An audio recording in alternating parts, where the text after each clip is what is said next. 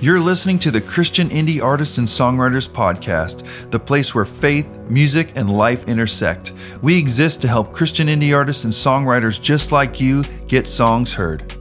Thanks so much for tuning in to another episode of the CIAS podcast. I'm your host, Bryan, and on today's episode, we're talking about top lining. And what is top lining, you ask? Well, you know what? I'm glad you asked because it's something that I love talking about. So basically what top lining is is it is writing lyrics and melody to either a pre-existing or a track that is being created in real time during a co-write or songwriting session. Now this is a very common way to write music, especially in genres like pop, country, CCM, and all over the place honestly these days. Top lining is very common for a few reasons. And that's exactly what I want to dig into in today's episode because as you are going further and further on your music journey, whether you are already top lining every day, or you're really excited to dig into it for the first time, I want to set you up with the information to do it at your best. I think there's a lot of reasons why top line is such a common practice in today's songwriting culture, but I feel one of the most important is the sheer efficiency of top lining. Because back in the day, if you were to sit down with an acoustic guitar or piano or whatever instrument you used to write with,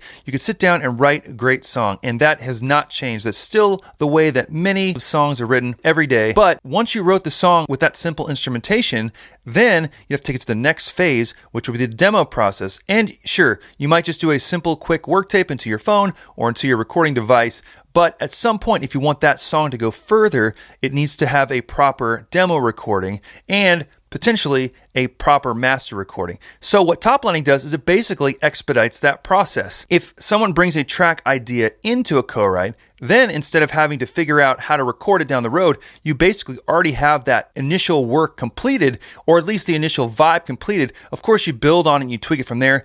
And you can always change the track around. You can mess around with chord progressions or whatever, but that initial spark is there.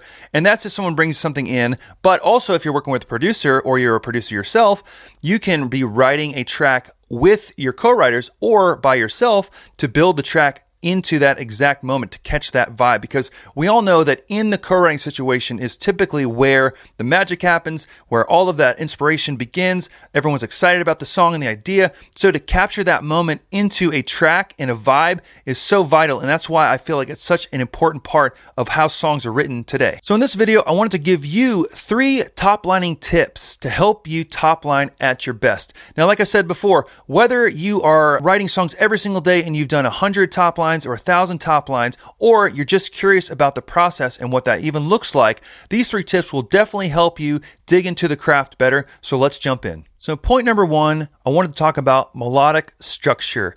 Now, there are tons of ways to write melodies and tons of different types of melodies, but three melody types that I've leaned on on my songwriting journey are static melodies, scalic melodies, and intervallic melodies. And I'm going to actually play through a few of these ideas so you can get a better idea of what I'm talking about. And you're probably already writing in these melodies anyways. It just will help reframe and give more intentionality when you're writing melody. So for the static melody, it's very much staying on one note. So if you are in the key of C, a static melody would be like something like this.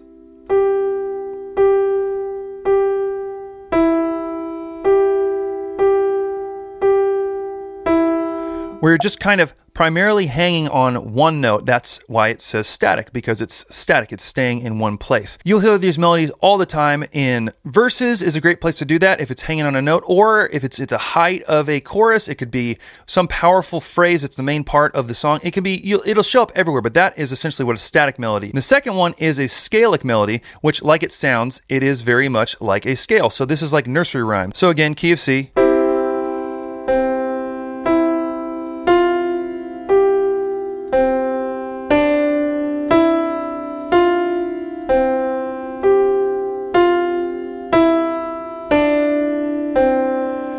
So, very much up and down the scale. The reason these are nursery rhymes is because it's very natural. Half steps or full steps at a time, it's very natural for us to lean in. It's predictable and it's very rewarding too when we, especially when we walk down the scales, like I just did there in this example, to where we resolve back to the one, the tonic of the scale. It really helps give us that emotional closure on that melodic phrase. So it's a great way to write a melody that really sticks in your head and feels very familiar. So the last is the intervallic melody, and these are melodies with larger jumps. These are things you hear all the time in choruses and cinematic pieces. So a good example of this would be QC, so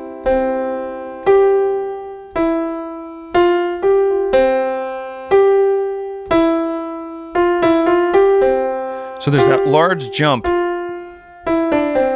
and of course, you can combine these melodies together, but that is the intervallic melody. It's large jumps, and these are really fun to write. Like I said, big hooks. Hooks are always good when it comes to those big interval jumps where it's unexpected, it has a big lift and it soars up high. So again, there's many melodic options to choose from, but I just wanted to highlight those three because those are ones that I lean on a bunch on my songwriting journey. And when it comes to top lining, since you're not necessarily having to worry as much about the musicality, you can really dig into the song. And of course, based on the track is going to determine what kind of melody you want to write. So if it has a cinematic vibe where the chorus really drops in heavy, it might be cool to soar up high and hang on a note, whatever that chorus, whatever the theme of that song is to just make a static melody at the top of your register, really high, nice notes, just hanging and, and punching that note. Or it might make sense to do something that's more intervallic where you start low and soar up high and then come back down. Or you could lean into something more scalic where you're sort of walking up the scale,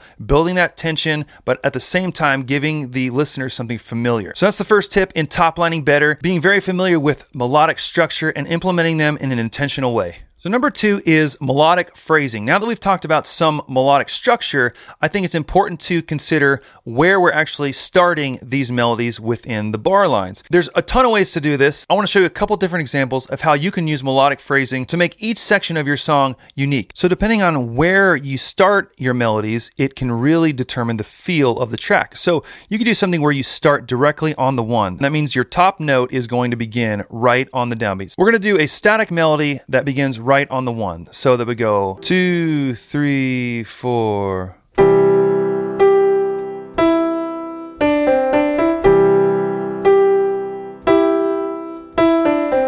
So you can do something like a lead in to the same exact melody. So we go two, three.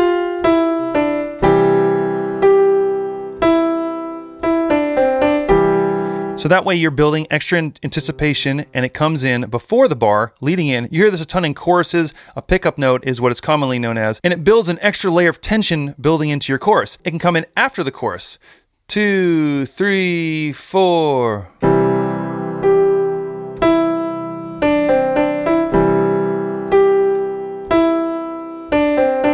And when you do that, it comes in behind the beat, so you can maybe musically start really big on the chorus and hit hard on the one, and then the melody can come in right behind it. So as you can see, just based on where you start the melody line can really determine how the melody comes across, because those were all roughly the same melody, but because of where they come in in the bar line, they can sound very different. Or you can add additional melodies like I did for the pickup note, where it comes and leads into the chorus.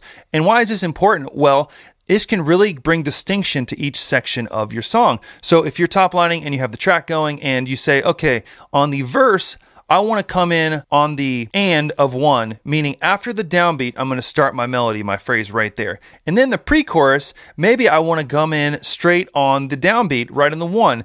And then in the chorus, I want to start with a pickup note and then go into the chorus.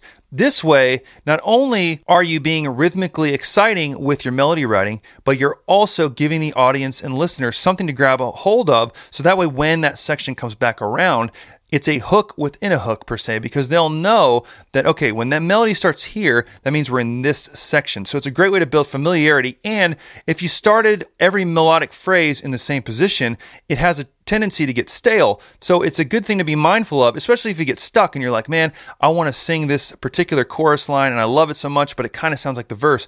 Maybe try shifting it before the beat or after the beat and see how that sounds to give every section its own distinction and see how that sounds. And I bet you you'll find it'll spur new creativity. So that's why it's a great way to consider melodic phrasing when you're top lining. And point number three, lean into the vibe. One of the main reasons about doing top lining is because the vibe is there. Instead of having to wonder how the piano chords or how the acoustic guitar is going to translate to a production, you're kind of getting a sneak peek at that right then and there.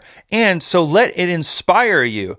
You know, obviously the BPM, the beats per minute, the time signature, and the key and the sounds that the producer is using is going to play a major role in the feel of the track, which is the vibe of the track. So if you have this really cool, floaty kind of thing, you know, you don't necessarily want to write a bunch of really rapid phrases that kind of go against the prosody of that feel. Now, yes, we want contrast. Of course, there's exception to every single rule, but My encouragement is when you are top lining, lean into the vibe. You could be like, man, this song really feels emotive. This song really feels intense. Maybe I should dig deep and write something personal here. Maybe I should get vulnerable because that's what the song feels like. It feels kind of light and fragile, which could definitely point to emotional, or it could be an epic stadium rock type song where you just need to declare something that's going to make a stadium stand to their feet and feel encouraged. But that all comes through leaning into the track and not pushing against it. And that's honestly one of my favorite parts about top lining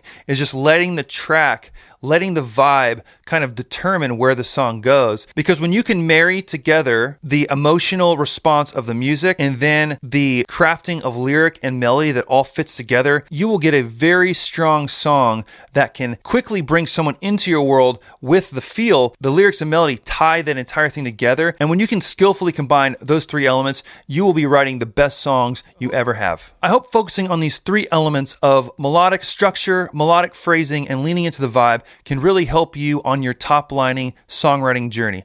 And this is a side note, I began top lining with my own music, so this doesn't necessarily have to be a co writing situation. You can get into your DAW and start to create tracks. And this doesn't have to be this full blown pop track. This could literally be piano chords and a pad or any type of things. You can do simple percussion, whatever you want it to be, but you can create a track that feels inspiring to you and then come back to it or in the moment start to kind of hum melodies along to it and then see what lyrics kind of fit in those places. And when you can do that, the next thing you know, you're able to start tracking up your vocal ideas and you are already kind of working on the pre-production of that song as you're writing it. In a past episode, I said how I feel that production is a part of songwriting and I feel like this is a great example of that exact thing because as we're writing two tracks, as we're top lining, we're also producing. We're also starting to think about those other melodies, how those sounds kind of fit together, and how it all becomes a song from the start. So if you are interested in creating your own tracks, and you want to know how to do that better, I have a full music production course called Logic Pro X for artists and songwriters. And I walk through the entire production process, but part of that is building a track. So if you're interested in that, click the link below and there's a free mini course that you can jump into called Record Your Vocals Like a Pro, which is the vocal module from the full music production course. So if you're interested in just learning how to record your vocals better, then you can click the link below and jump into that for free right now. And then if you decide you want to jump into the full course, then that is available for you as well. And I want to know how much top lining have you done? Are you interested in it? Do you do it all the time? And what do you think of it? If you're here on YouTube, make sure to comment below and let me know. Also, don't forget to subscribe, hit the bell bell icon, and I will see you next Friday at 5 a.m. on the CIAS podcast. We want to help reach as many Christian indie artists and songwriters as possible, and one way we can do that is with your help. So if you could take a minute and leave us a review on iTunes, that would be so appreciated. This is how the iTunes algorithm will push this content out to more and more Christian indie artists and songwriters. So, like I said, if you could just take a couple seconds, leave us a review, that would be so awesome, mean so much to us, and we would really appreciate it.